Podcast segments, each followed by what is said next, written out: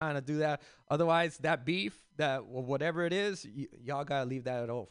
And then also too, this whole comedy scene can revert just back to a high school in which everyone just starts gossiping, and it's all just like everyone's pre- pretending to have sex a lot. You know, it's like it's not the case, y'all. Okay.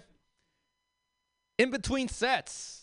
So this is the part where we kind of like talked about earlier with like hosting, uh, where I feel the biggest weakness for a lot of hosts is that they're doing too much in between sets. Your big set is at the open. When you're opening, when you're first touching the stage, that's you opening. As you progress, you have to kind of play off of the comics. All right? Like uh, there was one comic and she was like talking about she just recently got COVID. She got uh, breast implants. And I like she did her thing. She got off stage, and then I walked down like, "Damn, you got breasts? All I got was an ottoman, you know." And then just a little something, and then right into the next comic. So it's like a quick little give and go. All right, think about that. All right. So as a host, it is about you, but it isn't. Okay, that's like from the w- wonderful Tony Sparks right there. Okay, so just FYI about that. Um, riffing works best in between sets too. You know, just to kind of like it gives the naturalness back. Plus, you're just going off of whatever the other comic did. And if you have material that is relatable to the previous performer, you can throw that in because it looks it looks like uh you you're like naturally coming up with it, but in reality, you actually had your material. So just be tactical about that. Uh, if a if a comic just bombs, uh, use that as a free chance to kind of like uh, get in some jokes because the the room is cold again. You have to warm it back up. All right, so use that. But if a comic just killed, just kind of regather the room. Oh, give it up for him one more time and stuff. All right, we're gonna keep the show rolling because you have the heat now. When you got that fire, you pa- just keep on passing the fire. You'll get your time. All right, you'll come back to you because you also can close at the end. You know, even after the headliner and stuff, there's shows where you can say a little bit more depending on how it is. If it's a hot show, go with it. Otherwise, if it's a, a bomb show, then you can have, as a host, you have the responsibility to do more. Okay. Um, and then closing out the show. If you're hosting, uh, give it up to the venue and staff again, and all the comedians you've seen tonight. all right. So that way, uh, mention any social media information. How? When's the next show?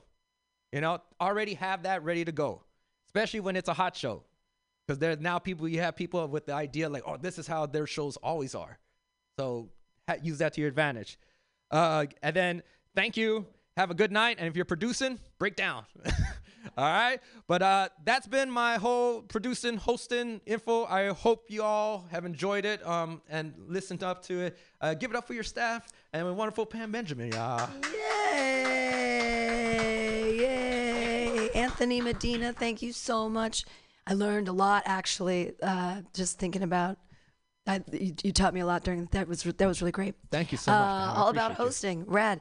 Uh, coming up next, we're gonna have an open mic, and we'll be back. We're gonna listen to a little bit more of Con Brio.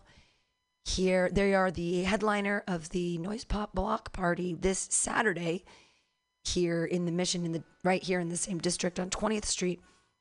Uh, Mutiny Radio Comedy Festival gets to open up that their festival at noon on their main stage on 19th Street, and then we have shows at Atlas at 2 and 3:30. So get your tickets now. Uh, for it's Con Brio. Knowing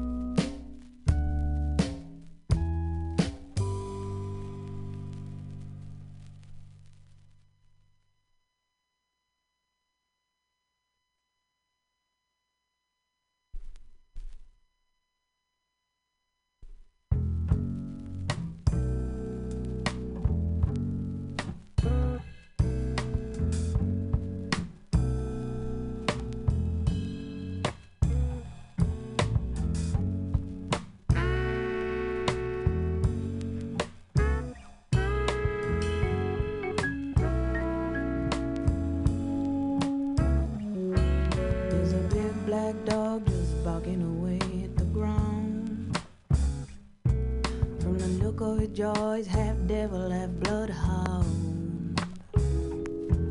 Try to walk on by, don't mean no disrespect. But the beast don't like my scent, and I'm spent. I had to shoot him down.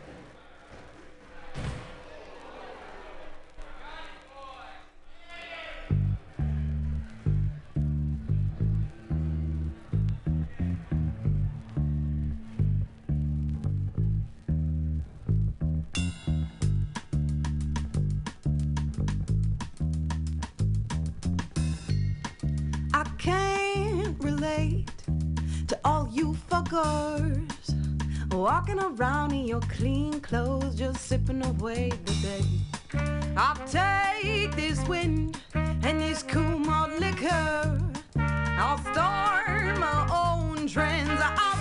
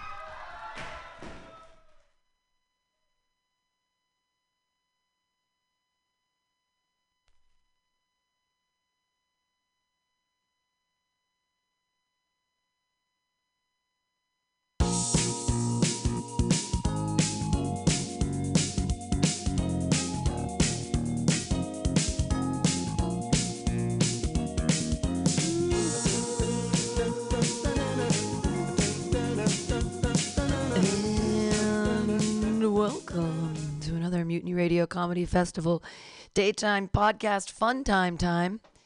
We're going to do a little open mic here during the day because why not? We had time. Uh, I'll bring up I'll bring up Casey McNeil first, and then I'll bring you up because this is actually going to be hosted by a comedian all the way out of Boston. He runs something called Cambridge Comedy that's usually a TV show, but today it's going to be a radio show. Put your hands together, everyone, for Casey McNeil. Hey, it's me. Thanks, both of you. Uh, it's great to be here. I didn't bring my notes, and I plan to actually work a little bit. I think so. Um, yeah. So we'll see. I don't know. I don't know how well my how well I can test my stuff. It's like testing it in the shower. I think everything is hysterical. Um, when I'm in there. My name is Casey. I'm going to be hosting for a little while today. Thanks, thanks, thanks again. I appreciate that. Um, and we're going to have a great show. I'm from the Cambridge Comedy Underground. We have a TV show in uh, Boston. It airs in uh, Cambridge and it also airs in uh, the New York markets. And we have been on three seasons. It's a once a month show that got re- immediately shut down in the pandemic, and the studio has not allowed any outside access by anyone in two years now. We're hoping for a January restart. But so, in the meantime, we're just out here having some fun. I thought, well, we have some comics from Boston out here, and a lot of comics to meet. And I thought, well, we can take a podcast and throw it up on our stuff, and then we can have even more exposure out there. So I'll just talk to you guys for a couple of minutes. I'm trying to think of the stuff I want to start out with. I'm broke. Anybody broke? Are you broke people? I'm talking like really bro- like okay, I have a question, all right? This is a question for my people of color, all right? I want to know I think like profiling by the police, government, institutional uh, uh, racism, terrible. We all know this. But what I'm trying to figure out is why we have not yet attacked the profiling by marketing companies. You know, like TV ads. How come all the ads on, how come black people are always featured in ads on TV about bad credit? right? It's like, hey, do you need really high risk insurance but have shitty credit? You must be black. I'm like, I don't get why they could even do that. You know, it's like speaking on behalf of the white trash network, I'm as poor as they come. I'm still hiding the fucking TV from Rent a Center. I'm like, fuck you, Fingerhut. You'll never catch me, Columbia Record House people. I'm not returning those blockbuster tapes. I it has gotten so bad for me about being broke. I my my my debit card got declined at McDonald's for a cheeseburger. The other day, yeah, this guy goes, dude, this cheeseburger was declined. I'm like, come on, man. Can you try running it without the cheese? Uh, yeah, I didn't used to be like this. I used to be one of those high priced consultants, uh, made a lot of money. I can remember when I said to my wife, um, you know, if if I leave all this money and just go out and become a struggling stand up comic, will you still love me? She said, Yeah, I'll love you. I'll miss you.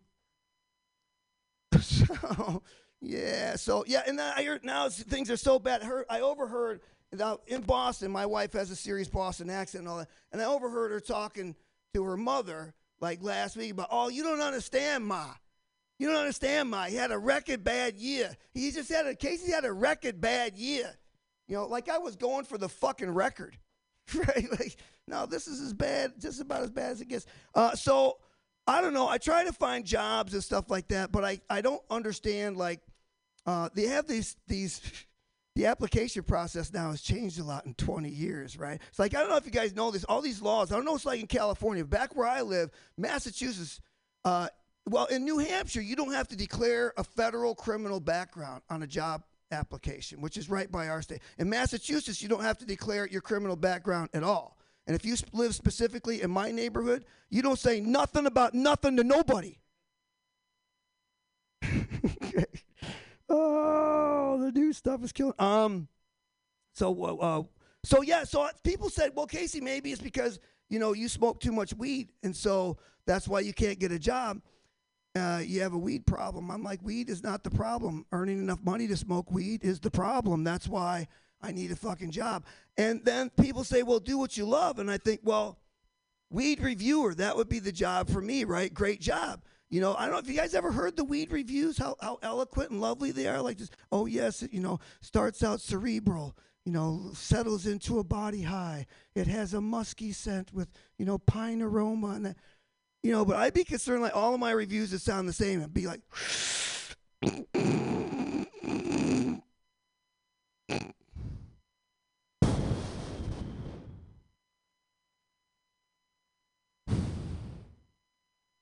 That one's pretty good. I liked it. If you like weed, you probably like it. Um, so then I think, well, so then there's another job. I thought, well, do what you love. The porn reviewer, you know, it's people that do that stuff too, like you know, four boners, five and a half boners. And I thought, but you know, again, I'm concerned that all my reviews would end up the same. You know, I'd finish out like, I'd be like,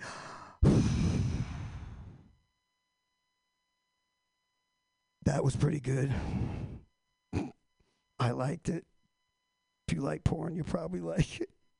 Probably goes good with some weed. Um, oh my God! What else are they talking about? Oh, the DNA stuff. You guys done the, the DNA stuff is very popular. You guys done any DNA?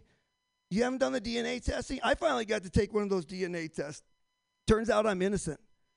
Uh, they, yeah, they. Uh, uh, I don't know why the thing, the thing they don't tell you. I'm afraid to take that test. Like we didn't wear condoms in the 80s. I don't know if they tell you this, but the test not only reveals your ethnic background, it also tell you who your fucking relatives are. Like if they've taken the test, like that's not always the happiest news for some people. Like I've heard some stories, you know, like can you they should call it the home wreckers kit or something. Like, hey, did you get your 23andMe results? I sure did. Let's see. It says here I'm 50% French and 50% our neighbors, my dad. Um, but there's a there's a postman in Kentucky that has 1,300 illegitimate children one county, one guy. By the 23andMe people determined this. He wasn't even embarrassed about it all. I said, Well, I had a really good Johnny Cash impression. like really, that's all I did. That's that's that that's not even the joke. That's still the joke. It's, it's, I love it. That I had a really good Johnny Cash impression. I'm like, here all time. I thought it was like go on a date, you know, get engaged, get married, have a kid, get divorced, meet somebody, go on a date, get engaged, get married, have a kid, get divorced. You know, no, this guy just need a good rendition of Folsom Prison Blues. He's slaying trim all over our county. Uh, yeah. So I don't know. I've been married three times, and I don't think I would want to go through it. Um, you know, again.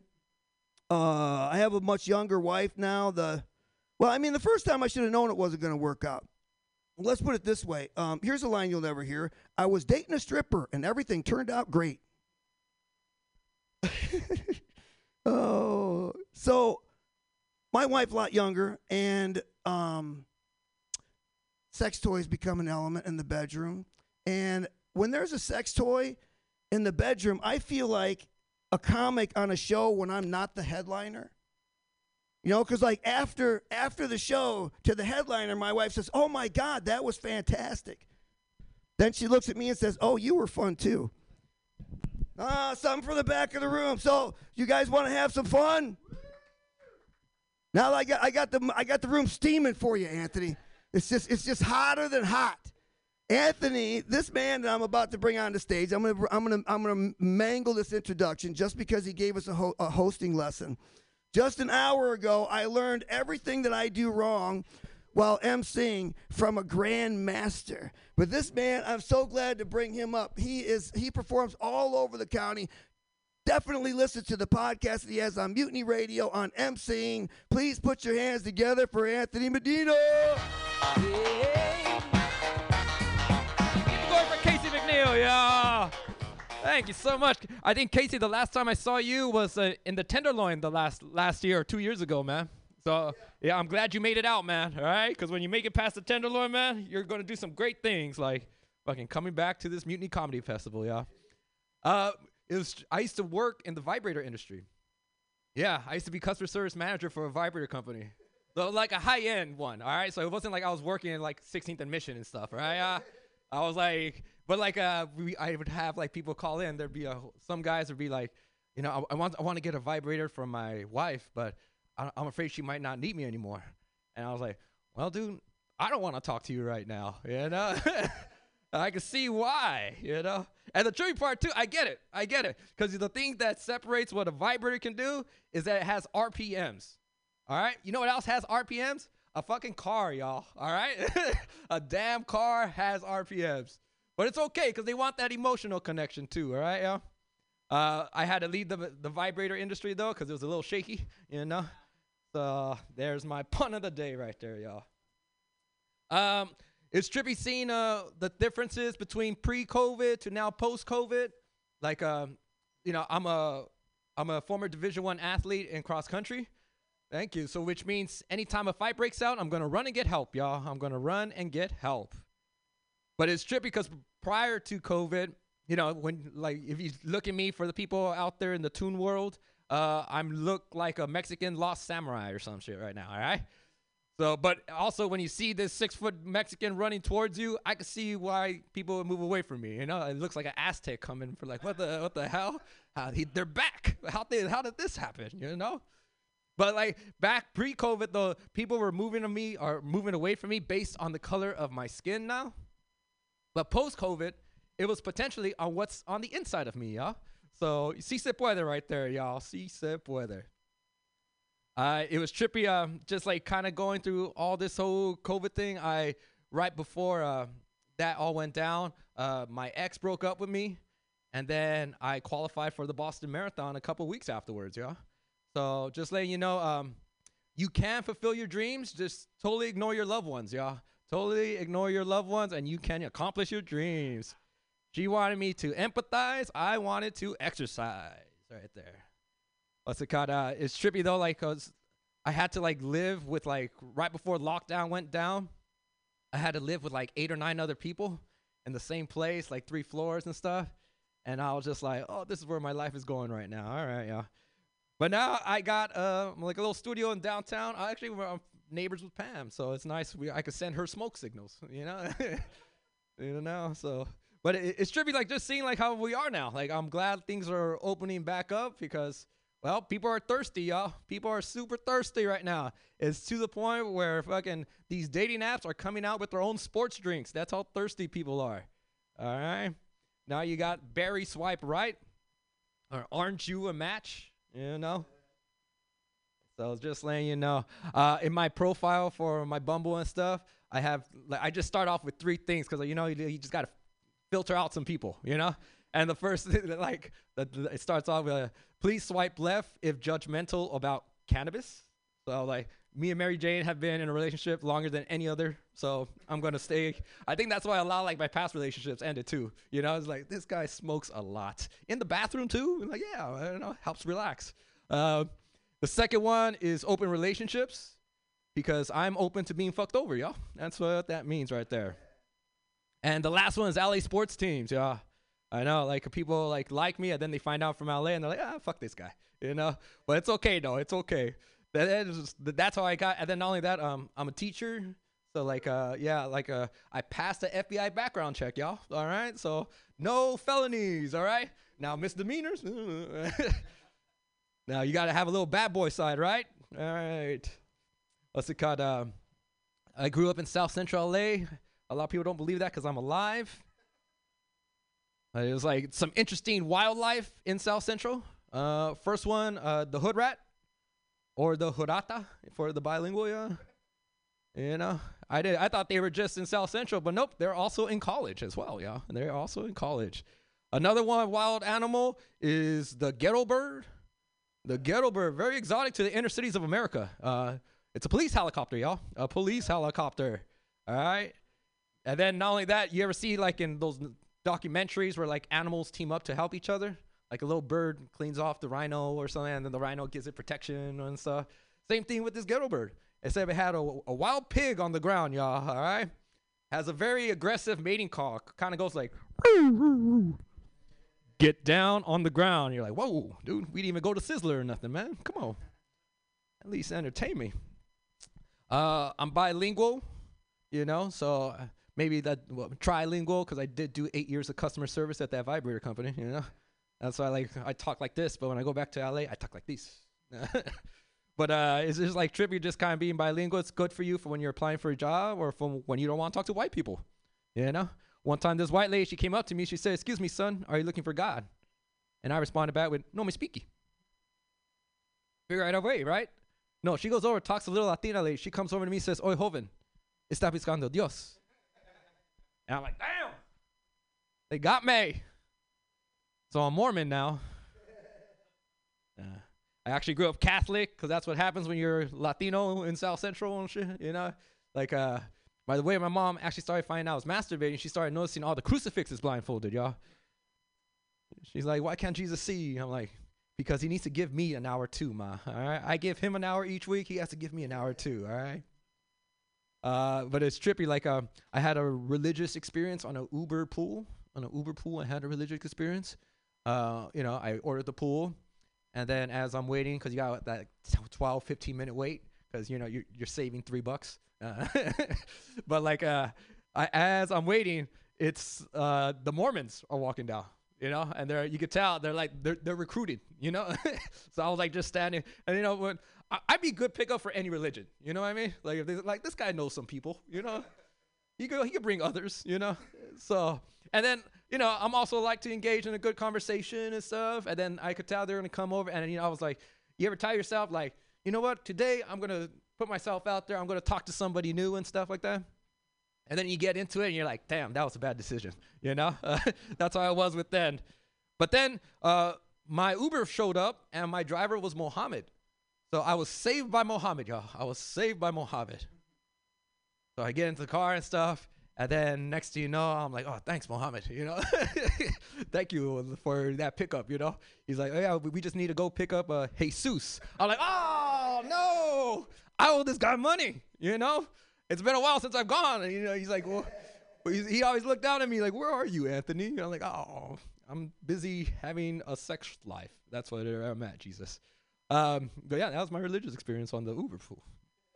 Um, it's like uh cool being back with like SF doing its thing and stuff. Cause like uh it was just like trippy when everything was like locked down and like the biggest club was like Trader Joe's at the time. you know. And it's like I'm surprised Corona beer made it this far, you know. Like there was talks, they were talking about like draw, like dropping and stuff, and like you know, and, and it's trippy because like I look outside and it's like, oh wow, stuff's still going on, but we still got a lot of masks and stuff going on. I'm like, damn, every day it still feels like someone's gonna rob me, you know? Still that feeling. But it's be trippy to just kind of see like uh what we get technology develops from this. Like I think we're gonna get like a, a lot more uh like have you guys been seeing a lot like the ED pills are all out now? And there's like there's like dozens of them now. I'm like, oh wow, I guess I should invest now, all right? You know, late 30s, might, might look into it. You know, have it in the back pocket for a quick sec. But uh, it's just also like like with the technology and stuff. Like I'm trying to like figure out like like uh, how people are gonna move. You know, because now like people are coming back out again, and I'm just like, you know what? We're gonna shoot people out of cannonballs one day. You know, that's how it's going to be. Uh, it's trippy like going into like the VR world now. VR, like that stuff is like trippy because I'm like, what the hell? Like, how would you know what's reality after a while? You know what I'm talking about? And just like, it's just like life is going to be an ongoing thing of acid trips, y'all. All right, it's going to be way out there. I'm I'm looking forward to uh, the day when we come become one with the AI, you know, and then they're like, eh, we don't need humans anymore. Uh, all right, like that's trippy. Like how like uh, the AIs are gonna like there's some out there, but I feel by now one would already taken over, you know, because like they're so smart. They're like like you, like there, there was one movie where like uh they ended up becoming like the, in like multiple relationships and they're able to sustain that, and I'm like, so the AI is bisexual. Okay, all right, that is how it's going down. Uh, I do feel like by the time I'm in my 70s, I do believe they're going to offer me like, hey, why not just download your consciousness into this robot? And I'm going to be like, I do have a lot of aches and pains, you know. so that's to be trippy. Whereas you know the, the, kids these days, I ask them about that about AI, like or like in kind of becoming one with consciousness. Like, yeah, I'll do it. I'm like, what? No questions asked. like, you don't want to uh, honestly hold on to your consciousness and be like, ah, you know. But like you know, like it, it's it's just trippy. You know, like we're at it's like we're on the verge of becoming like some type of super species, but then for some reason, like there's too much people like fucking shit up for us.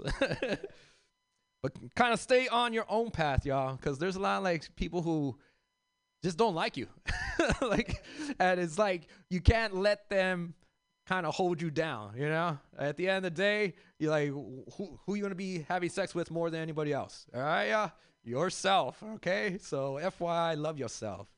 I know it's tough for some comedians because they're like, oh, you know, like uh, you ever hear like that whole uh, tragedy is comedy or something like that? But I'm like, yeah, but that's from a society that pushes negativity. You know what I'm talking about?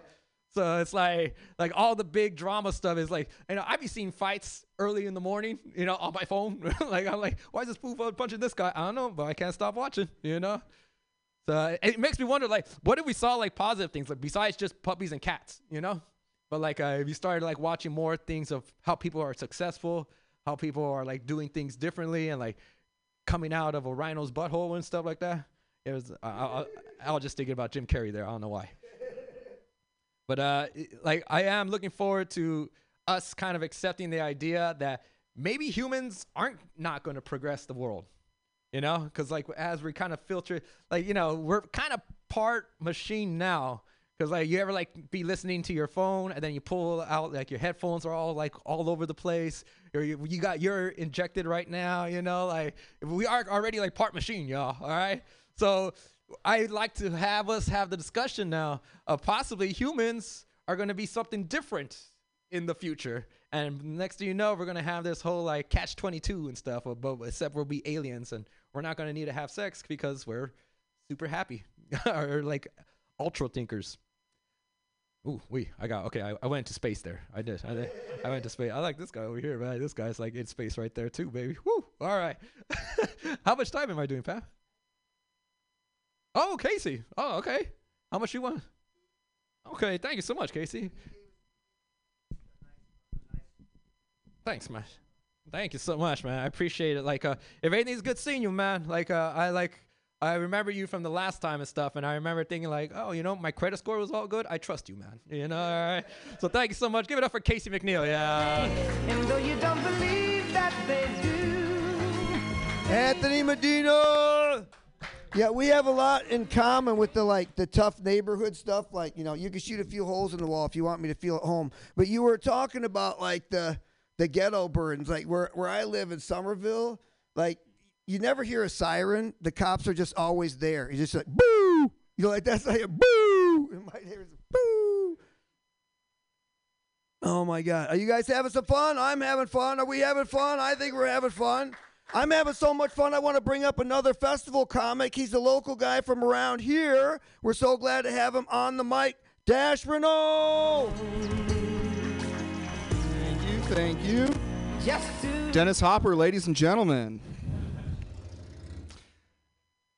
Thank you. Uh, Casey was talking about the whole 23andMe thing. My parents did that recently, and we found out that I'm related to Stephen Colbert. I hope he also got a notification. Uh, Anthony was talking about the experience of being Latino and dating. See, I'm paying attention. I'm doing the. I'm, I learned from your set about the, how important it is to follow people. My girlfriend is Latina, and uh, the other day I saw this T-shirt that says "Chill out, bro. I'm legal." And I thought, man, I am totally gonna have to get this for Jessica when she turns 18. of course, now you want me to reassure you that my girlfriend is not, in fact, 17. Of course not. I just said she hadn't turned 18, you know? She could be 14. I'm sorry, I know not all ladies are familiar with or comfortable with jokes about math. Um, but yeah, you know, I, it's not like I could ask her for proof of identification. That'd be racist. You can't ask a Latina to see her ID. Come on. Um, I don't know if you've been to the zoo recently, but they've got these signs all over the zoo that says "No moleste los animales." Have you seen this? Well, like, what's going on in the Spanish-speaking community? You know, I tried to broach this with my friend who was like, "No, no, no, it's, it's just a bother." I said, "No, it's not just a bother. You need to stop molesting the animals. Seriously." Um, you know, back during the Trump administration, they were actually deporting people just for speaking Spanish. They caught a guy in Virginia speaking Spanish. They deported him for that. They need to send out a warning. I don't remember in third grade when I had to choose between Spanish and French. Like, one of these options might get you deported, the other option might get you a hand job in college. Um, I'm a doctor, not the uh, not like a medical doctor, but uh, you know, as long as Jill Biden's a doctor, then hashtag me as well. But uh, no, I got I got one of those legal doctorates. I mentioned that I'm a doctor in case there are any women out there listening uh, who might also be doctors, because there's a study that says women with doctorates are principally interested in dating men with doctorates. And I think that's really interesting because there's also studies out there saying that men are principally interested in dating women under the age of 25. So those ladies better hurry up. That's a tight, that's a tight time gap. Um, but yeah, I live here in San Francisco. I'm a single dad. My son goes to public school here in the city. His mother is not pleased with that. She's worried that he's going to end up on the school to prison pipeline. I had to explain to her, Elon, I know you haven't been around much these past few years, but uh, our son is still white. Um, but it's pretty appalling that we have a school to prison pipeline in this country. Who signed off on that? I don't know if you've ever heard of a little project called Keystone XL, but it is almost impossible to get a pipeline off the ground in this nation, and yet we have a school to prison pipeline. Seems wrong. Um, parenting throughout COVID was difficult. It was very interesting trying to like raise a kid locked up in the house. I got to see my son's entire sixth grade experience play out right in my living room. The school bully would make him Venmo over his lunch money. But uh, yeah, I'm glad that he's back in school. I think it's much healthier that he gets bullied in person. Better. COVID was a weird time. I uh, I'd always wanted to have a rescue animal. Anyone else here fan of like rescuing pets and stuff, rescue animals? I'd always wanted one. So at the beginning of COVID, I drove down to Stockton and I dropped my dog down a well. It's okay. We got Lassie's help. He's rescued now. Um, no, the one thing that prevents me from rescuing a dog, honestly, if I would really love to rescue a dog, but call me selfish. I could not handle it if someday his birth mother were to show and decide she's ready to take care of him, you know? See, the, the woman gets the joke about adoption. Men don't know about all of this.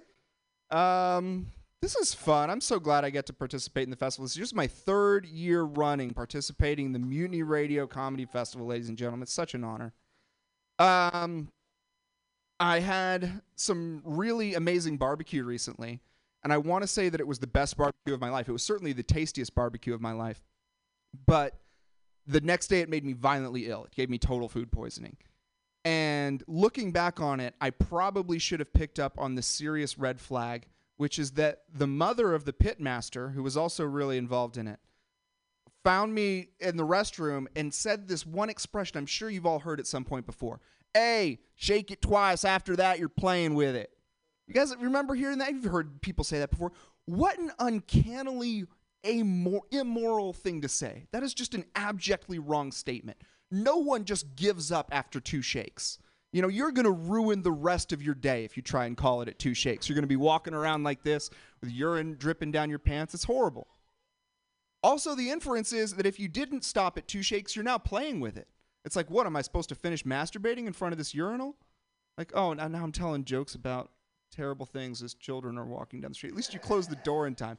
All right, before we lose Anthony Medina, ladies and gentlemen, since he was talking about AI, I'm going to leave you with this little joke. It's one of these little insider tech secrets. Have any of you ever wondered why Siri, Cortana, Alexa, all these AI digital assistants, they're all female? Have you ever wondered why they're all female? I'll tell you the real reason. The real reason we make these digital assistants female is that creating a female digital assistant only costs 82% as much as creating a male digital assistant. It's some good savings. All right, you guys have been amazing. Give it up for your man Chase.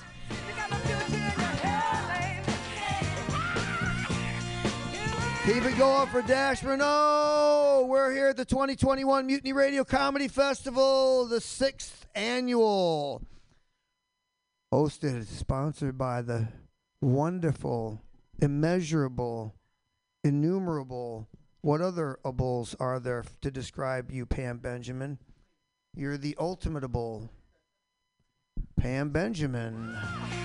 Yay! And we are having some fun this afternoon. We're going to keep some comedy going. And so I want to bring up a man from Chicago. We had some very nice lunch the other day. Put it together for Ebo Brewer.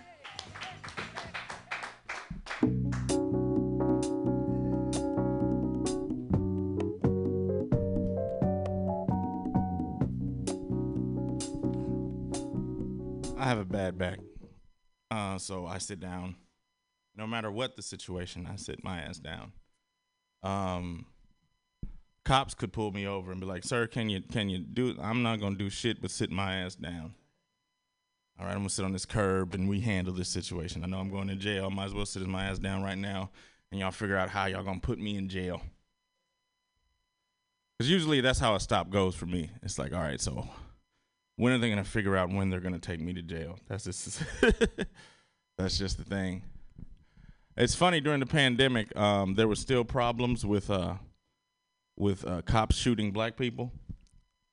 Um, I mean, like that. It, it's funny how being black was more dangerous than COVID to cops. Like, like, I'm not gonna take that damn vaccine, but I'm gonna put my hands on a black person.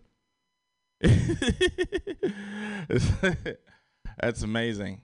Um, it's funny because uh, the, the the the vaccine it made all the Black Lives Matter allies. That's what they call you know the the people that are non-black that stand for uh, Black rights. They're allies. I'm an ally. I'm like you know that means that that, that means that you're willing to um, sacrifice your life for a cause during a point of conflict. That's what an ally is.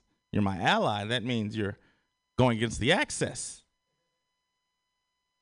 and that means risking your life. But shit, let it mean you keep having to wear a mask. You stop becoming an ally real quick. It's like you didn't take the vaccine. Why didn't you take the vaccine? Well, systemically, there's a problem with vaccines and black people. So when we take a vaccine, usually there's some sort of experiment going on, which leads to things like sterilization, um, euthanization, and all sorts of different negative effects. So we don't really trust the federal government. Why don't you just put on the mask so I can go play? I mean, I see what you're saying, but all but can you just put on the mask so I can go play outside? There goes that fucking BLM shit. yeah, it's funny. Like, and, then people like uh, they don't understand the concept of being black and what it entails, but they're ready to fight for it. It's like it's not it's not Coke versus Sprite, bitch. It's a it's it's a race. It's a there's a history involved, and right now they're trying to erase the whole history and act like it it, it didn't exist. Like they're just trying to teach like slavery, smavery. it's like uh, like they act like it's like slavery was the worst part of being black, like the slavery, because everybody's owned slaves. Slaves are a part of the human experience. There have been slaves from the beginning of time. Somebody was like, you know what, man, I feel like putting you in chains and making you do shit for free. That is just a part of being human, you know. But the, the, the unique thing that happened in America after they freed us, they were like, hey, hey, hey, hey, hey, hey, what y'all doing over there? We're being free. You freed us. Remember? You said like, you know, Emancipation Proclamation. You freed us. So we're to go over here. We're to build a town and, uh, you know, turn up. So uh, we're free over here. No, no, no, y'all don't need to cover. Y'all stay over there. We're to be free. We don't need anything. We got everything we need. Chill. White people were not a fan of that at the time because um, we had all the skilled labor because of slavery.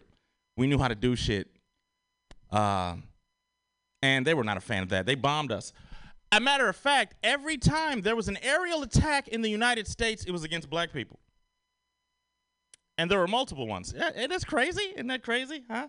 Anytime planes were used, wasn't against terrorists. Hmm? Wasn't against an invading army. It wasn't even during World War II or the War of 1812. They didn't figure out how to fly yet during 1812. So, mm. but they can get some planes in the air for some niggas. I tell you what, they bombed the shit out of us twice. And a lot of people know about because of uh, Marvel. Um, they know about uh, you know, it was Marvel did the Watchmen? No, it was somebody else did the Watchmen. It was Marvel. No, it wasn't Marvel. But some comic book show they they figured out like, oh, that that that, that happened in the United that that was real. That really happened. Oh my god, happened twice. There was this uh, organization called Move. They were uh, trying to just just man, we were just trying to feed ourselves. We were just trying to get away from, again, just getting away from white people. You know what I'm saying? Like, hey man, uh, y'all doing some fucked up shit to us. We're gonna feed our children and whatnot and what have you, and we're gonna have these buildings. Then we got bombed again in the 70s. These some good ass bombs. They lit the whole block. They lit blocks on fire. And then when the fire department came, they're like, no, no, no, no, no, no, no, no, no, let that shit burn. Is that not fucked up? I know. I know. But here's the rub. Now, in 2021, they tell us, like, you know what, you guys, you need to pull yourselves up by your bootstraps. All right? Slavery was decades ago. You're still in poverty. You need to pull yourself up and stop stop making excuses. All right? Stop making excuses, black people. Build up your community so we can burn it to the fucking ground again because we love that shit. That's what makes us happy. I know it's uncomfortable. I'm sorry, white men. I'm sitting here with three white men. It's uh, and you know what the thing is, the thing that's beautiful about black people is that we don't hold a grudge. We don't. Sometimes I wish we did, but we don't. We don't hold a grudge. You know, because we still as much as you fuck with us, we still let you do shit with us. Look at Eminem. You know, we let Eminem in. Like, hey man, you know what? I like those bars, fam. Come on. You know? Kenny G. He's like, hey, toot that horn, white boy. Come on. You need to take a lesson, white people. Let us get in on some freedom. You know, like we share our music, share some freedom. Let me walk down the street with a gun. I'm not going to shoot you, I swear. I just like guns. It's I'm a big fan. Big fan of guns. Guns are fun. I mean, you could shoot them at anything and it's fun. But um I'm just I'm just I'm just I just want to be a part of the whole American citizen process. I am a big fan of American citizenship. I would like to do that. It looks fun when I watch it. I was watching that thing that happened at the Capitol. That looked like a good time. Just walking into a federal building, throwing shit everywhere. Man, that's like that's freedom. That's actual American freedom, and that looked like a good time. Uh, niggas can't get involved in shit like that. We can't. I mean, we can't even start a basketball game in front of the Capitol. If we just get there, it's like there's five niggas there. That's a whole team. Shoot them. No. So uh, it was just fun watching freedom be expressed. Um, and you guys did it. You guys did a damn good job. I mean, I know it wasn't you guys because it was the people that didn't lose any rights. That is amazing. That's amazing in this country. Like people that don't lose rights be the most mad about rights getting lost. It's like they're taking away our guns, our jobs. Like, do you have a gun? Yes. Do you have a job? Yes. So when they get taken away, fuck you. All right, they're taking away our freedoms. Which one? You know what? You know you're pretty. You know what? You that's not the point. But they're going to win. I don't know. I don't get the debate.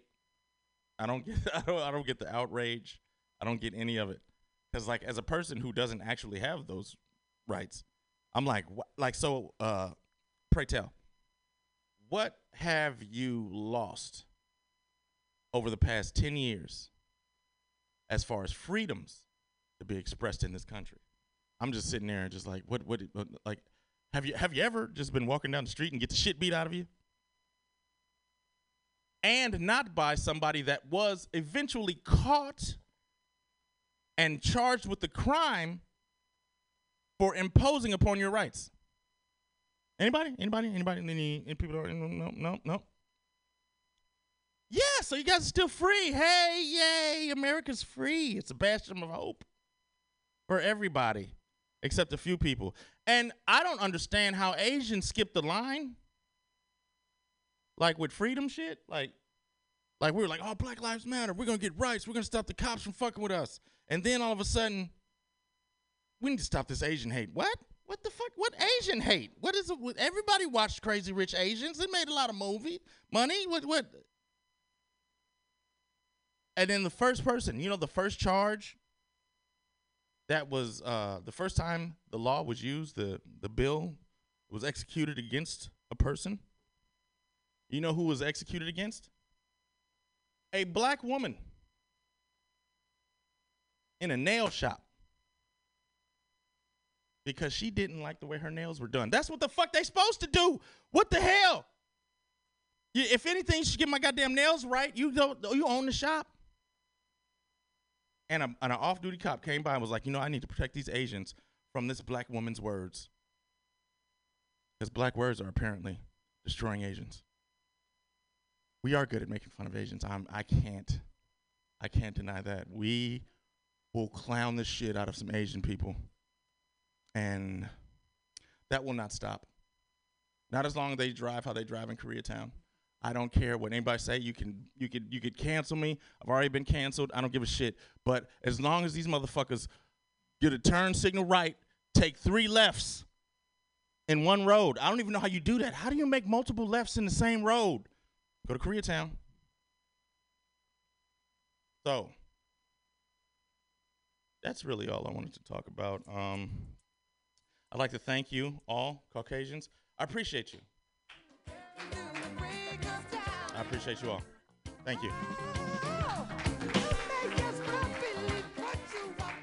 Ebo Brewer, ladies and gentlemen, I have only one correction, and that is a bold thing for a white man to say. But Ebo says in 2021, they're telling us you got to pull yourself up by your bootstraps. I got news for you, man. I'm 61 years old. They've been saying that shit for 70 fucking years.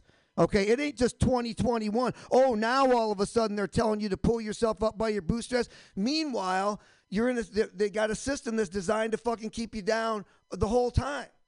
And yeah, so that's that's my piece on that. So yeah, it ain't 2021. It's been that's been a fucking lifetime. Uh, that yeah. So we're having some fun now, and I want to bring up somebody that comes from my my neck of the woods. Uh, the first time, I don't know, I think it was, maybe it was the first time I saw you. I don't know. Most of the time I've seen this man perform has been in a really, really nice little room in Quincy, Massachusetts called Maggie's Lounge. We've done Pick a Side, Stupid there together, a great podcast, and uh, some good shows in that. And he's hosted a great mic there. And I'd like you to put your hands together for Sean Rosa. Thanks, Casey. Thank you, everybody. Yeah, uh, I am. Yeah, uh, it's been nice to get out here and, and come to San Francisco. I've been here for a few days, and it's been so nice. Everybody is so kind and affable and just open with one another to the point where it's made me sort of have uh, like an existential crisis you know, to the point where like I've I've kind of thought that maybe I don't have crippling social anxiety as much as I've just lived my entire life in Boston. You know, it's just like, oh, maybe conversations are a lot easier when you're not worried that somebody's going to yell at you because the Red Sox played that day. Um, yeah, San Francisco is very, very nice here. I saw something that I had never seen before here when I was walking around. I saw a padlocked porta potty. I had never seen anything like that before. I was like, wait, are are they concerned that people are going to steal the poop? Like that like like poop thief sounds like a weird crunchy slur for gay people anyway. It's like, oh, the you got to watch out for the poop thieves in the Castro. Um I I suffer from uh, major depressive disorder. I'm really glad there's been such a huge push in the last few years to destigmatize depression and anxiety, uh, especially because it enables younger and younger children to come forward about their experiences with mental illness. And like I was diagnosed with major depressive disorder when I was 20, and the worst thing about being diagnosed with major depressive disorder at 20 is they don't let you redo school. You just got to play on with the shitty score that you shot. You don't get to call a mulligan or anything. It's just like, oh, I had this debilitating disorder that caused my grades and social skills to suffer. That explains everything and changes nothing. Why would you tell me about that? I am so like there is like I I feel it it's great to talk about mental illness and the I think the more that people talk about it the easier it becomes um there is this persistent idea, this idea that stand up comedians are all these irreparably broken, sad clown people. And that could not be further from the truth. That is not even remotely the case. Most people who do stand up comedy are happy, healthy, well adjusted people. And that makes it so much more incredibly frustrating that I am not oh, it's like, oh, I could have been fine and things would have still. Um, I started seeing a therapist uh, during COVID, a new therapist, and it's been very nice. Uh, therapy online, doing therapy online has been really great because it makes up for all the other times my computer has told me to kill myself. It's like, oh, I uh, this new therapist is great. Better never uh, get into an argument about which video games are good and, or not. Um, I I think that dealing with depression has made me a much more empathetic person. Uh, you know, just trying to relate to people and their experiences. Like, for example, like one of my best friends came out as transgender a few years ago and talk like it it was really great having somebody like that I knew that well come out to me and like before she had ever come out publicly. It felt really good. It felt like I got to meet someone I had known. Like it, it felt like I got to meet a friend of mine again for a second time, which is great for me as somebody who suffers from crippling social anxiety. Because it's like I love meeting new people as long as I'm well acquainted with them first. Like I remember know, there are there are um like I remember like th- like when she came out to me just reading and studying up on like trans issues and culture and things like that and I realized that I I I think the trans community got it right with the whole having you you can just pick your own name. I think more people should adopt that. Like like I think cis people should adopt that. Like if you are like, you know what? Screw Dave. I'm Andre now. You don't have to be trans to be Andre. You don't have to be a giant to be Andre. You could be Andre of any size or any gender. But like like I like my name, but that doesn't change the fact that I am a Sean from Boston. You've maybe heard you've been listening to me for a little bit. I don't really present as a Sean from Boston. If you're hanging out with your friends and one of them says to you, "Yeah, hey, uh, my friend Sean from Boston is going to come by," your first thought isn't sensitive heartthrob. I I can't wait to meet this this uh, handsome poet genius. No, your first thought is, "Oh no." I'm going to watch a man yell a racial slur at a fire hydrant. And it's not a question of if, but which one and why. Um, before, like, my friend who's transgender, she told me this story about how the first time she had ever tried to come out to somebody, and it was in high school. She told her high school girlfriend that she had this feeling that she was a woman inside and that she wanted to live hopefully at some point in her life live her life as a woman.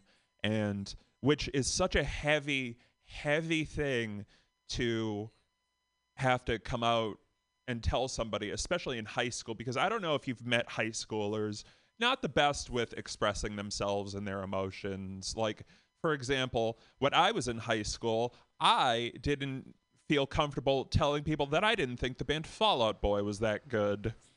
Which, uh, if you can't see me, uh, you know, I I just have this swoopy hair, and it was even swoopier in high school. So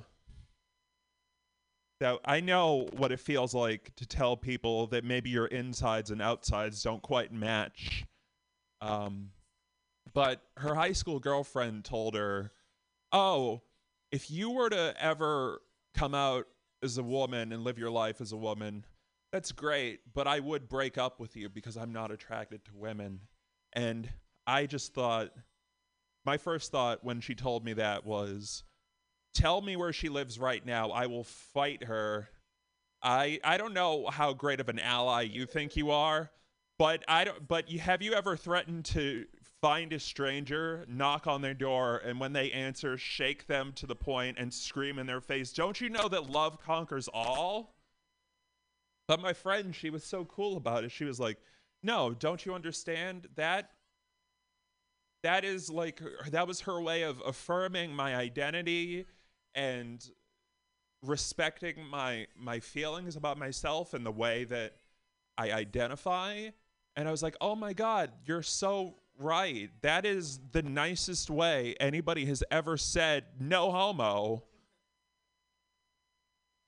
Uh, all right, that's. Uh, I'm gonna wrap it up there. Uh, thanks everybody for uh, listening, and uh, let's give it back to Casey McNeil.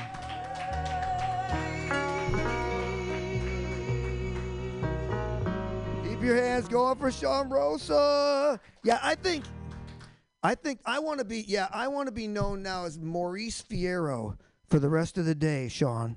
Okay? I won't take out, but Maurice Fierro sounds good. That's. I think Sean's right. You shouldn't have to be like transgender to be able to do bold and unusual things in your life. Like, like you guys know who the who the coach is the the of the of the Patriots, Bill Belichick. Yeah, I think it would be really cool to find out that he celebrates a win by going home and dressing in drag and playing with My Little Pony or something. I think that a real win for the rest of us.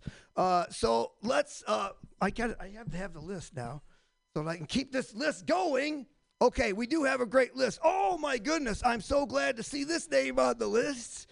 We have a great guest with us here right now. Please put your hands together for Lou Wyatt. Do you?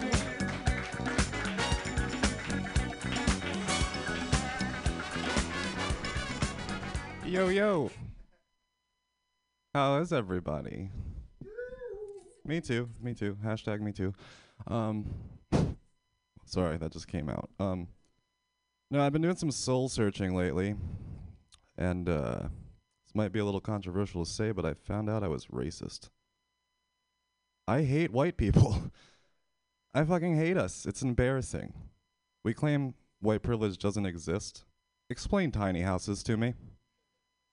You're never watching TLC and it's like Tyrone and Shaniqua are like, yeah, we really want to downsize from this apartment in the projects. You know, it's always like this white couple. It's like, you know, we just couldn't keep up with the six bedroom house. Um, we wanted to uh, live a little more minimal, minimalistic. Like, so you want to pretend to be poor? Is that that's what's going on? It's upsetting because my mom is in a tiny house, so this is clo- close to the heart for me. I hate my mom. she is also white. yeah. There's like, you know, so much white pride these past few years, the Trump years, I'd say. Kind of freaky, you know, like uh, Florida's pretty prideful. But I feel like Texas kind of takes the cake. You know? It's like run by a bunch of old whites. So I guess the abortion thing makes sense, right? Because, like, if I was an old white guy running Texas, I don't want anybody to know I got my daughter pregnant. so, their excuse is they don't trust the doctors. Uh, But, you know, abortion's a pretty tou- touchy subject. Um, I do like when celebrities get involved in these conversations. You guys uh, know Uma Thurman? Quentin Tarantino heads out there. Sweet, sweet. Me too. Um, yeah, she came out with a story uh, just to get in the conversation. She was a young actress, 15, traveling around Europe, you know. She fell in love with an older guy. She never said who. But um, she got knocked up, and uh, it pretty much would have ruined her career. We would have never seen the twist in Pulp Fiction, you know. Never seen Poison Ivy in live action. she could have not done that one, but um, but you know, she said she she had a difficult conversation with her parents, and they came to the decision that, you know, the point is she had a choice. She made the choice. It was her choice. But the weird thing about it, she said she had already named the kid Bill. So she killed Bill, ladies and gentlemen. I think that's where they got the idea for the movie. I'm just trying shit out here, okay? but again, like I said before, I'm racist. Um, which sucks because I did a 23andMe to try to like justify my racism, and I found out I was 53% Nazi. Bummer. so, any Jewish people, I apologize. But I'm also 0.3% North African, so y- you guys owe me an apology, kind of.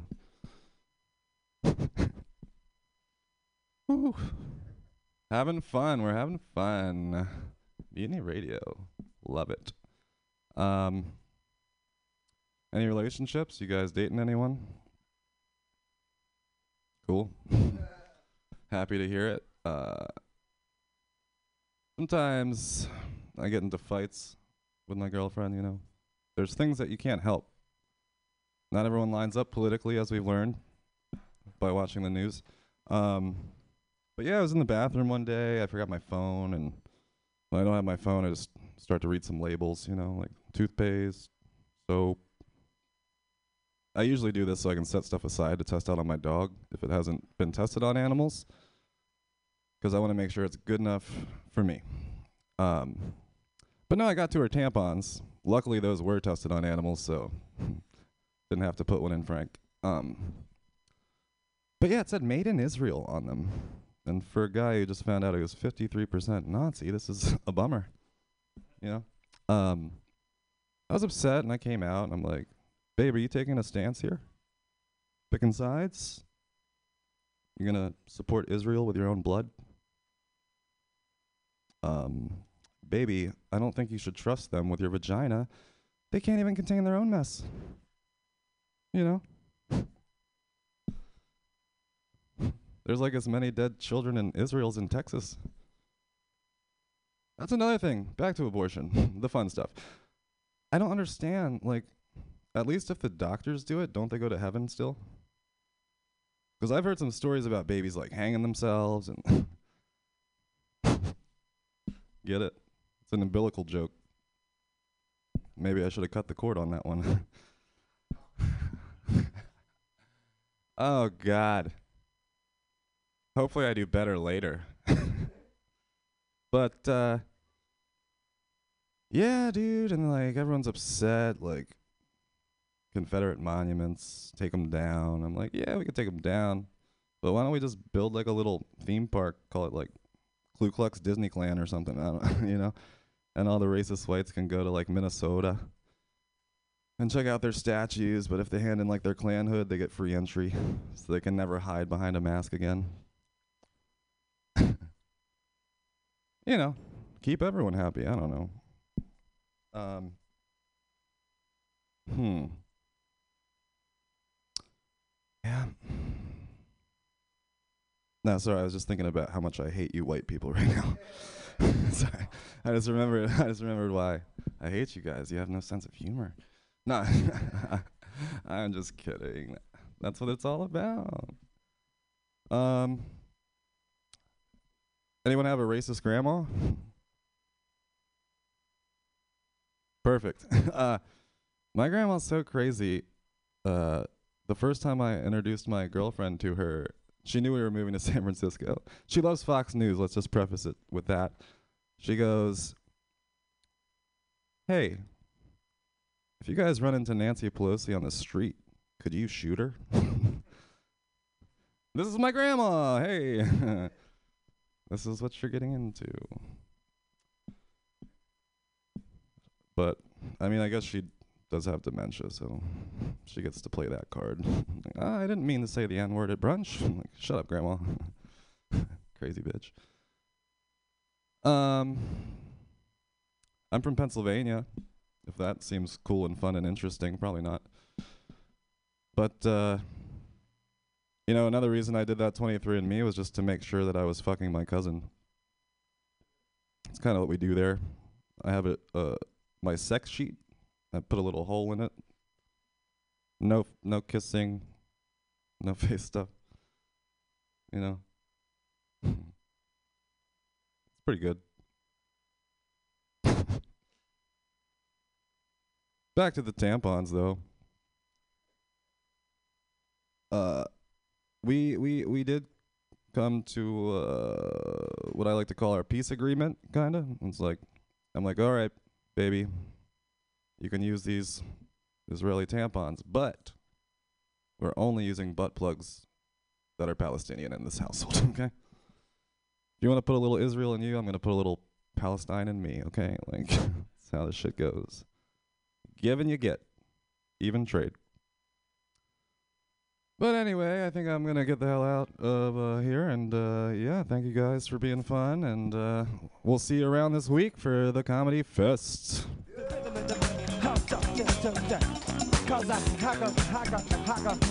Don't worry about a thing. I plan to sweeten this tape later for my jokes. Lou's talking about that DNA we established. I am afraid to do that. I already know how my results would turn out. I'm 50. I'd be 50% Irish and 50% hillbilly. It just means I grew up too lazy to beat my children.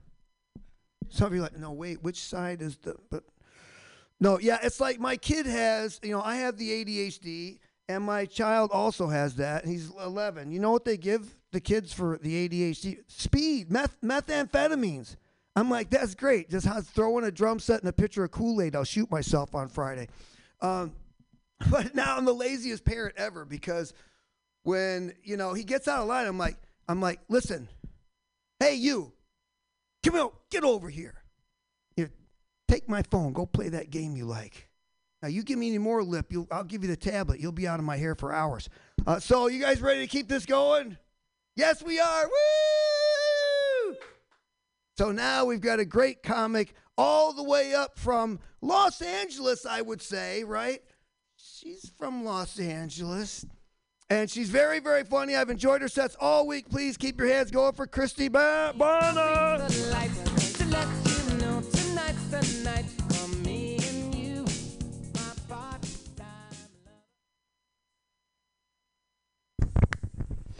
Brought my own mic.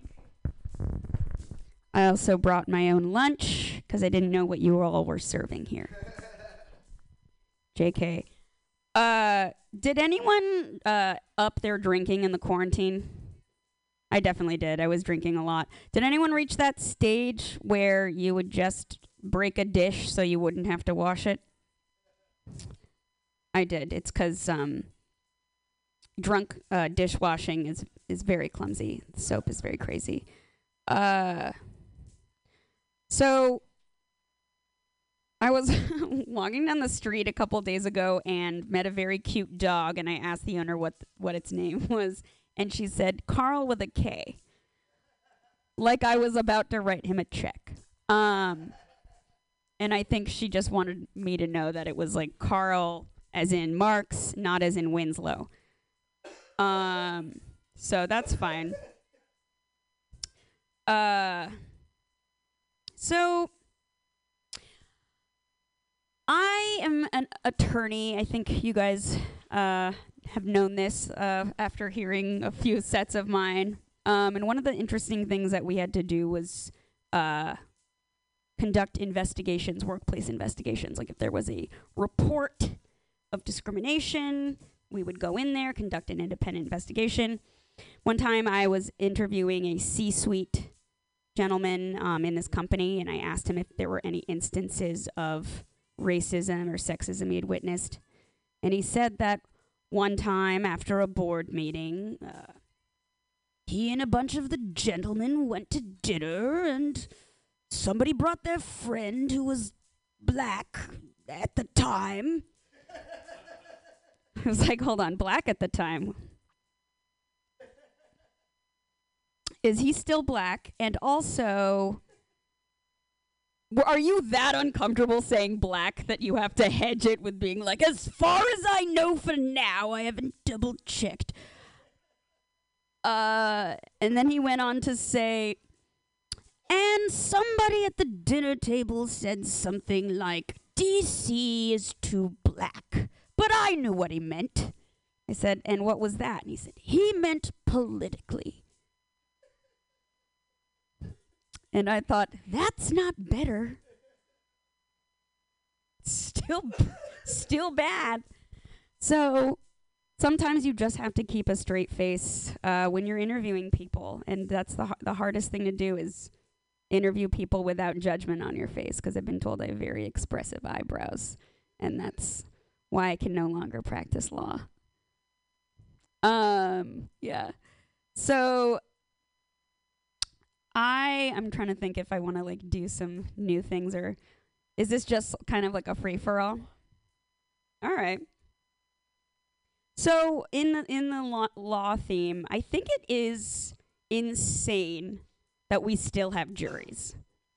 I know that like part of the Constitution, the whole point of constitutional right, you have a jury of your peers, right? And that is presumably so that there is a modicum of reasonableness or at least some sort of uh, universal moral standards about how a reasonable person would act in a certain situation, whatever, whatever. But like, I think we're at the point in history now where, like, I I wouldn't even put away, I wouldn't turn off my phone and listen patiently to anybody let alone a, two strange attorneys in a jury. And it's just wild that at any moment's notice, the government can be like, hey, what's up? Are you busy? Cancel your plans for three weeks. Turn off your phone and come over and listen to a series of facts and witnesses. And you're going to have to decipher the credibility of both of them. And then you're going to have to make a decision about who will live or die. You busy? Doesn't matter. It's a crime not to come. Um, so, yep. So that was basically if if I if somebody had said this bit in front of me, I would have been like, "So your point is juries are weird." Got it. Um, I just think that we're no longer. P- peers is a really uh, really generous word. Because if you've ever uh, been in a jury in in L.A. County, I'm not I'm not even sure. I'm not even. I'm. I just. I just don't know what what peer group what what that means. I think peer. I'm gonna need to. I'm gonna need a dictionary. Um, I once had to go to a foreign, uh, and by foreign I mean unfamiliar courtroom. Uh, in Benicia, I think, or no, Martinez, Martinez, which is like an hour north of here, north and uh, east. And I was looking it up on Google, and there was a Yelp review. There were Yelp reviews for this courtroom, and I know that there are Yelp reviews for everything, but it's just bizarre. Like somebody gave one star because they were denied their constitutional rights, but then added flaming hot Cheetos in the vending machine were exquisite. However, fair trade. Um, no, that's not true. I just don't think that you should. I think there are some things that you shouldn't be able to um, leave Yelp reviews for. All right. Do a couple of ones that you've probably heard already. What's your name? I haven't met you before. Or me, did we meet? Yes, we have. Yeah, we have. Yes. Wait, don't tell me your name. Okay, good. I'll think of it. Um, I remember because you, you told me you had a tag for me one day, and then you never you never followed up with it. All right. you couldn't remember what it was. All right. Well, let's let's jog your memory, shall you? Shall you? You went up ready, didn't you? It was about Brett Kavanaugh. All right. So let's go there. So, as you know, there's a lot of condescension if you're a female in any industry, law, comedy, doesn't matter. Pick your poison. Um, case in point, I once got a little notebook at a female workshop for or, or workshop for female attorneys, and the notebook said she believed she could, so she did. Is just great, but also insulting because uh, no male would ever get a a little notebook, like small for your little thoughts. That said he believed he could, and that's because it, if they made that notebook for men, it would just say he did it, he did it, and he got away with it. He didn't even get jail time. He's on the Supreme Court now. That one. And that joke is about everyone on the Supreme Court currently. yeah. I do like having an analytical mind, but sometimes you do have to turn off the faucet. Sometimes you bring, you know, you bring a gun to the knife fight, so to speak. I was once at a restaurant and asked, "Hey, which is more popular, the chicken sandwich or the turkey sandwich?" And she said, "Oh wait, now I fucked up the joke. I'll start over. Which is better, the chicken sandwich or the turkey sandwich?" And she said, "Well, the chicken's more popular." And I said, "Not my question." And was politely escorted out. One star. I don't know. I do like to be in LA. Even I, I mean, I, haven't been there for that long. I moved back, but it, it's it's really fun. You get to know a lot about everyone you meet. Um, it's the only place I've ever been where your waiters will tell you their dietary restrictions, and that's really fun. I once asked the waitress, "How's the burger here?" and she said, "Oh, you know, I'm actually abstaining from meat and I'm on a cleanse right now. I said, Oh, are you abstaining from doing your job as well? Because this is not helpful. I didn't say that. I said, Not my question, and then was politely escorted out again. Can you believe this was on the same day? So upsetting. Then I went to a third restaurant, third time's the charm. So I says to the guy, I says, Do you eat meat? He says, Ma'am, this is a pet store. So stupid. Said, but answer the question. Um, you, yeah, you gotta listen to the answers they're not answering. Um, so.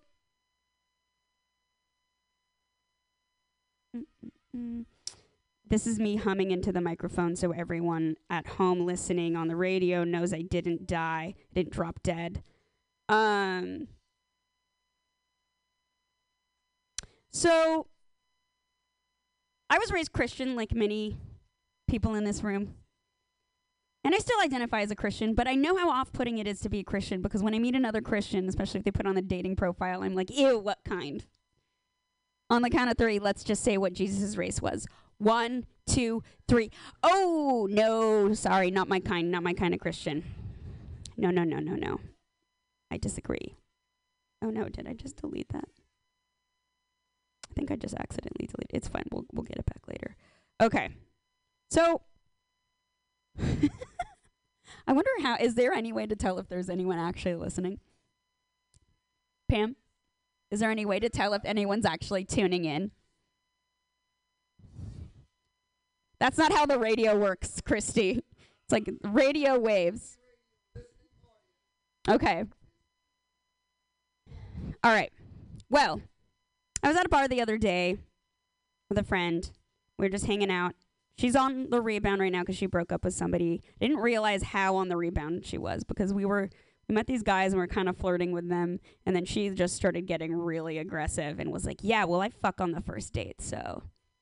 And I was like, Jesus, I thought I was flirting when I asked the other guy, like, so do you watch Ted Lasso? Clearly, I was not. I think that there is a formula. The more disclosure you have, the more effective your flirtation is, but only up to a certain point. So, like, up here, a little bit of information, like, I'm a Libra. All right, a little bit of information, a little effective. Up here, a lot of information, like something like, I like to be blindfolded during sex. That's a lot of information. That's a very effective flirt. But then uh, there's a, such a thing as too much disclosure. Like uh, I have depression, anxiety, and HPV. It goes d- all the way back down. So it's like a bell curve, you know. So you just want that sweet spot um, of of disclosure and fl- flirtation. I'll write down the mathematical formula later for you if you're interested. Um, but I do I do have a hard time on dating apps because I flirt like I'm the sole woman in a 1940s newsroom. I'm like, hi, "Hiya, fellas! That pickup line's so stale. You take it to the park and feed the ducks. You see." And I once started a Bumble message with the word "pray tell." He didn't respond, and that's okay. I respect him more because of it. Um. so. I'm wondering if anyone has put fitness as an interest in dating apps. Have you done that? Yeah. I can't stand that because when I see that, it's like, oh, it's not swimming, not biking, just fitness. Presumably, it's my fitness they're interested in. Like, it's basically like you're putting fitness, you're not into fitness, you're into hot people. Just say that. It's like when guys write, looking for a cool girl with no drama. That means please don't share any of your feelings with me. And that's fine. It is really nice to not be at a law firm anymore. Um, I went from just spending day after day after day chained to a computer for 10 hours, just absolutely hating my job and hating life. And now I get to spend day after day after day chained to a computer for 10 hours, hating myself way way much more of an upgrade, I would say. Um, I'm gonna have one more crack at this. I think my dad became a doctor just so that nobody would tell him what to do.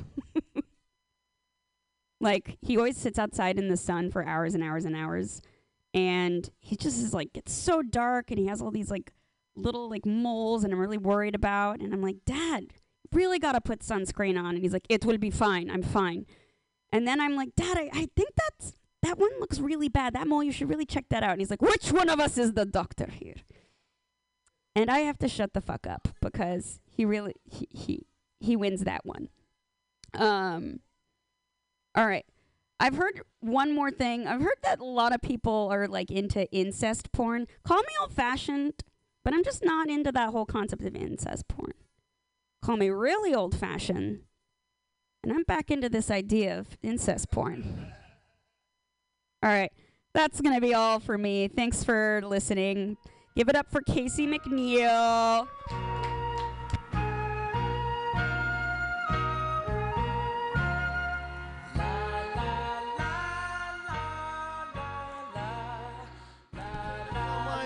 Christy Bonner.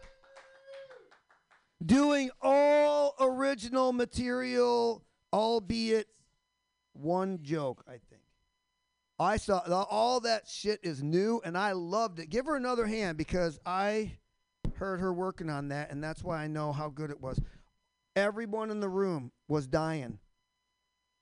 They were. uh, I, and I no uh, no I mean everybody was dying laughing. It was great stuff. Uh, the whole room and it's good. No, I loved it. I. It's okay. We're workshopping. We're we're. You did crush it. There's three people in the room and we were all laughing. How much fucking better can you do than that? Three people all laughing. Now that's good. When you got a room of three and they're all, you're doing better than I did. So don't sell yourself short because I didn't get the laughs from these fuckers. All right, so knock it off. All right. So yeah, I'm still workshopping because I can. We have another comic to come up, but I'm going to do this bit because I I want it because I, it's it's not even written. Um. Sean made me think of this. He was talking about Boston people and their their personality. Uh, they have a very interesting person. They have a very interesting way of showing love. When I first moved to Boston, I remember it was the middle of wintertime, and I walked out in front of this hotel and I slipped out of my feet and just bam, right, fell right on my ass. These two guys came up to me and said, Hey, hey, you all right, kid? 'Cause they all said, hey, you all right, kid? I'm like, yeah, I'm okay. They're like, great. Could you do that again? But what I've come, I just recently found this out. I don't even know how true this is, but for the purposes of the joke, it is true. Um, I have heard that, you know, English people did not have the English accents that they have now in the time of the Revolutionary War. And then, in point of fact, Bostonians spoke largely the way they do now back then, and that that's supposedly the oldest accent and most original, you know, accent and the accent everybody used in those times. And I just think to myself, how much less romantic history is when I think about Bostonians back in you know the revolutionary times, like like Paul Revere's Ride Day. You know, it's like those rat bastards are coming. No, they're coming. We got to make the ride and do the church and all that shit. No, you. yeah, we're gonna meet at Mars for coffee after. No, Sully, it's fucking. No, Sully, it's fucking one if by land, two if by sea. Yeah, meet at Mars, meet at Mars for coffee cake after. no, no, don't bring Sheila. Tammy can't stand her. so that is in its infantile stage. So thanks a lot for a giggle. I'll take a giggle on that. And now I have a comic that is that I have to tear away from deep conversations in order to be brought up on the stage. She is the founder of the Mutiny Radio Comedy Festival. We love her. She has been an absolute gem for years in this thing. I can't believe all the work that she does, and she's still funny. Please put your hands together for Pam Benjamin.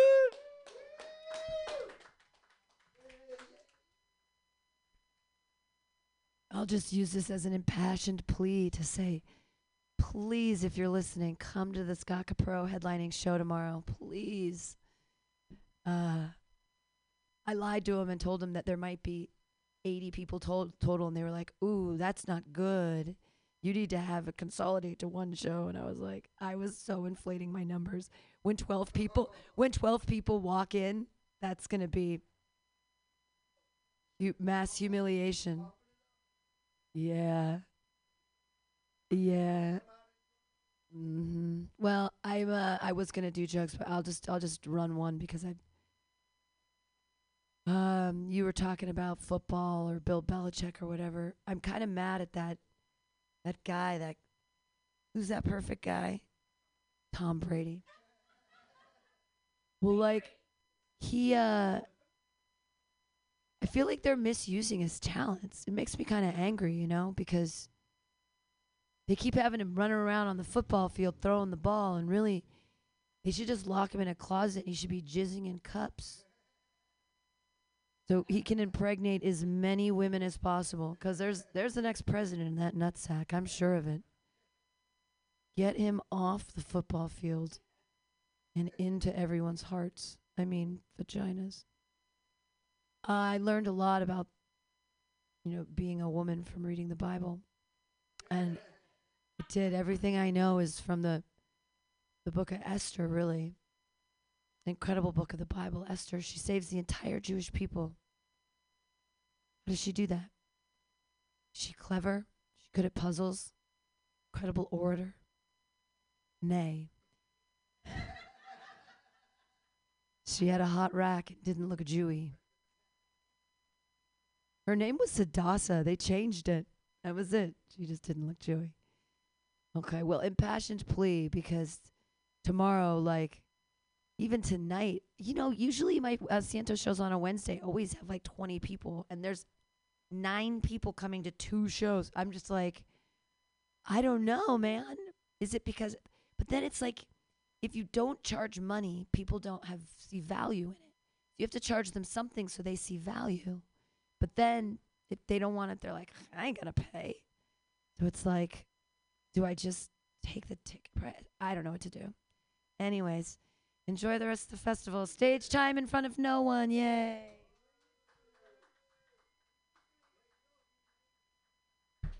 We know that we're rallying the Mutiny Radio Army to come out to to El, the El Rio Theater tomorrow. Two shows with Tony Sparks. One one show. It's at one eight o'clock. show. It's at eight o'clock. I had to consolidate. There's only Eight- one show now. One show at eight o'clock with Scotty Capurro and Tony Sparks, as well as all a great s- selection of Mutiny Radio comedy fest folks. So come on out, get your tickets while you can. We've been here at the 2021 Mutiny Radio Comedy Festival, the sixth annual, doing a little working out this afternoon for you, just for you. We have jokes for each and every one of you. We don't know when they'll hit you. so you have to stay tuned in. All right, we're going to be back very soon. We're on Mutiny Radio. Don't touch that dial. just to find I had found what I've searched to discover. I come.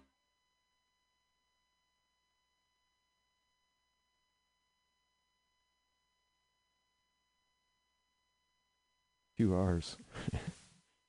and uh, let's see, we rolling yet? No, it's thinking about it. Here we go.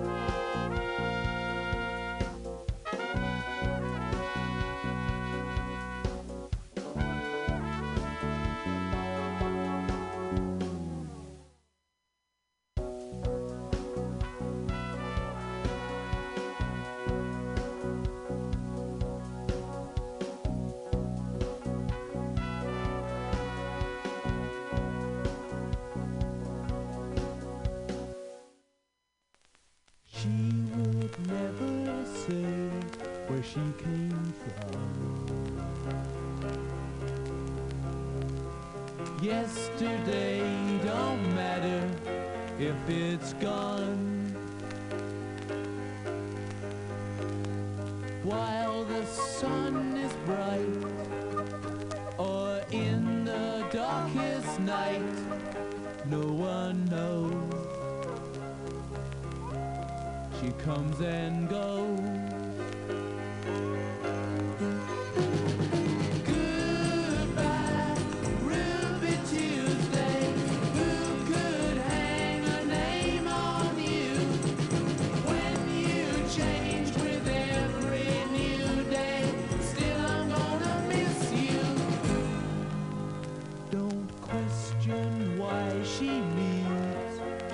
So free.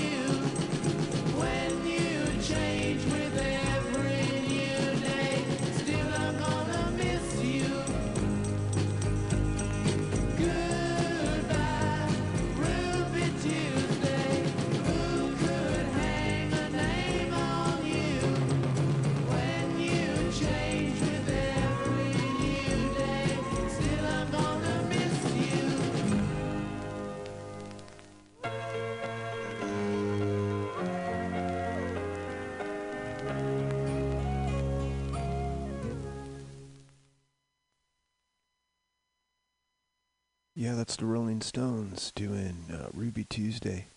Um, great story about that record.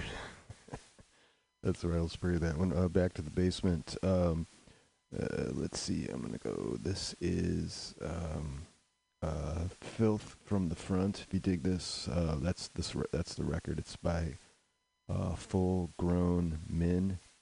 Uh, full Grown M-I-N Men. Uh, this song I'm going to play is called Lions. If you dig it, look for them on Bandcamp. Um, see, I'm touching that. It's so small. My, I got such a fat thumb. There it goes. Pause button has received my request.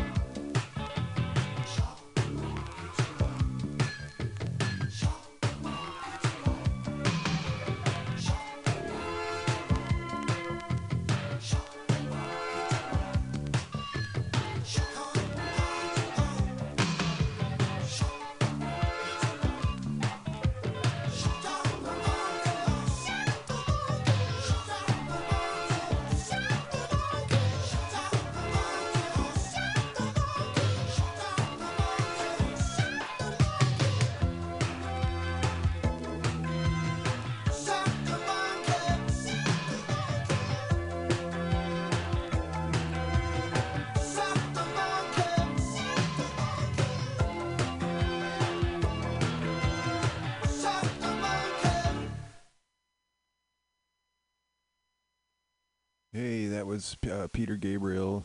Um, that one again? Uh, yeah, I forget. Um, we're going back to the basement. This is Nicholas Edwin, so N I C H O L A S E D W I N. The song's called Brown Paint. It's a dance number. It Goes like this. Uh, the pause button is there. Dots going in a linear fashion.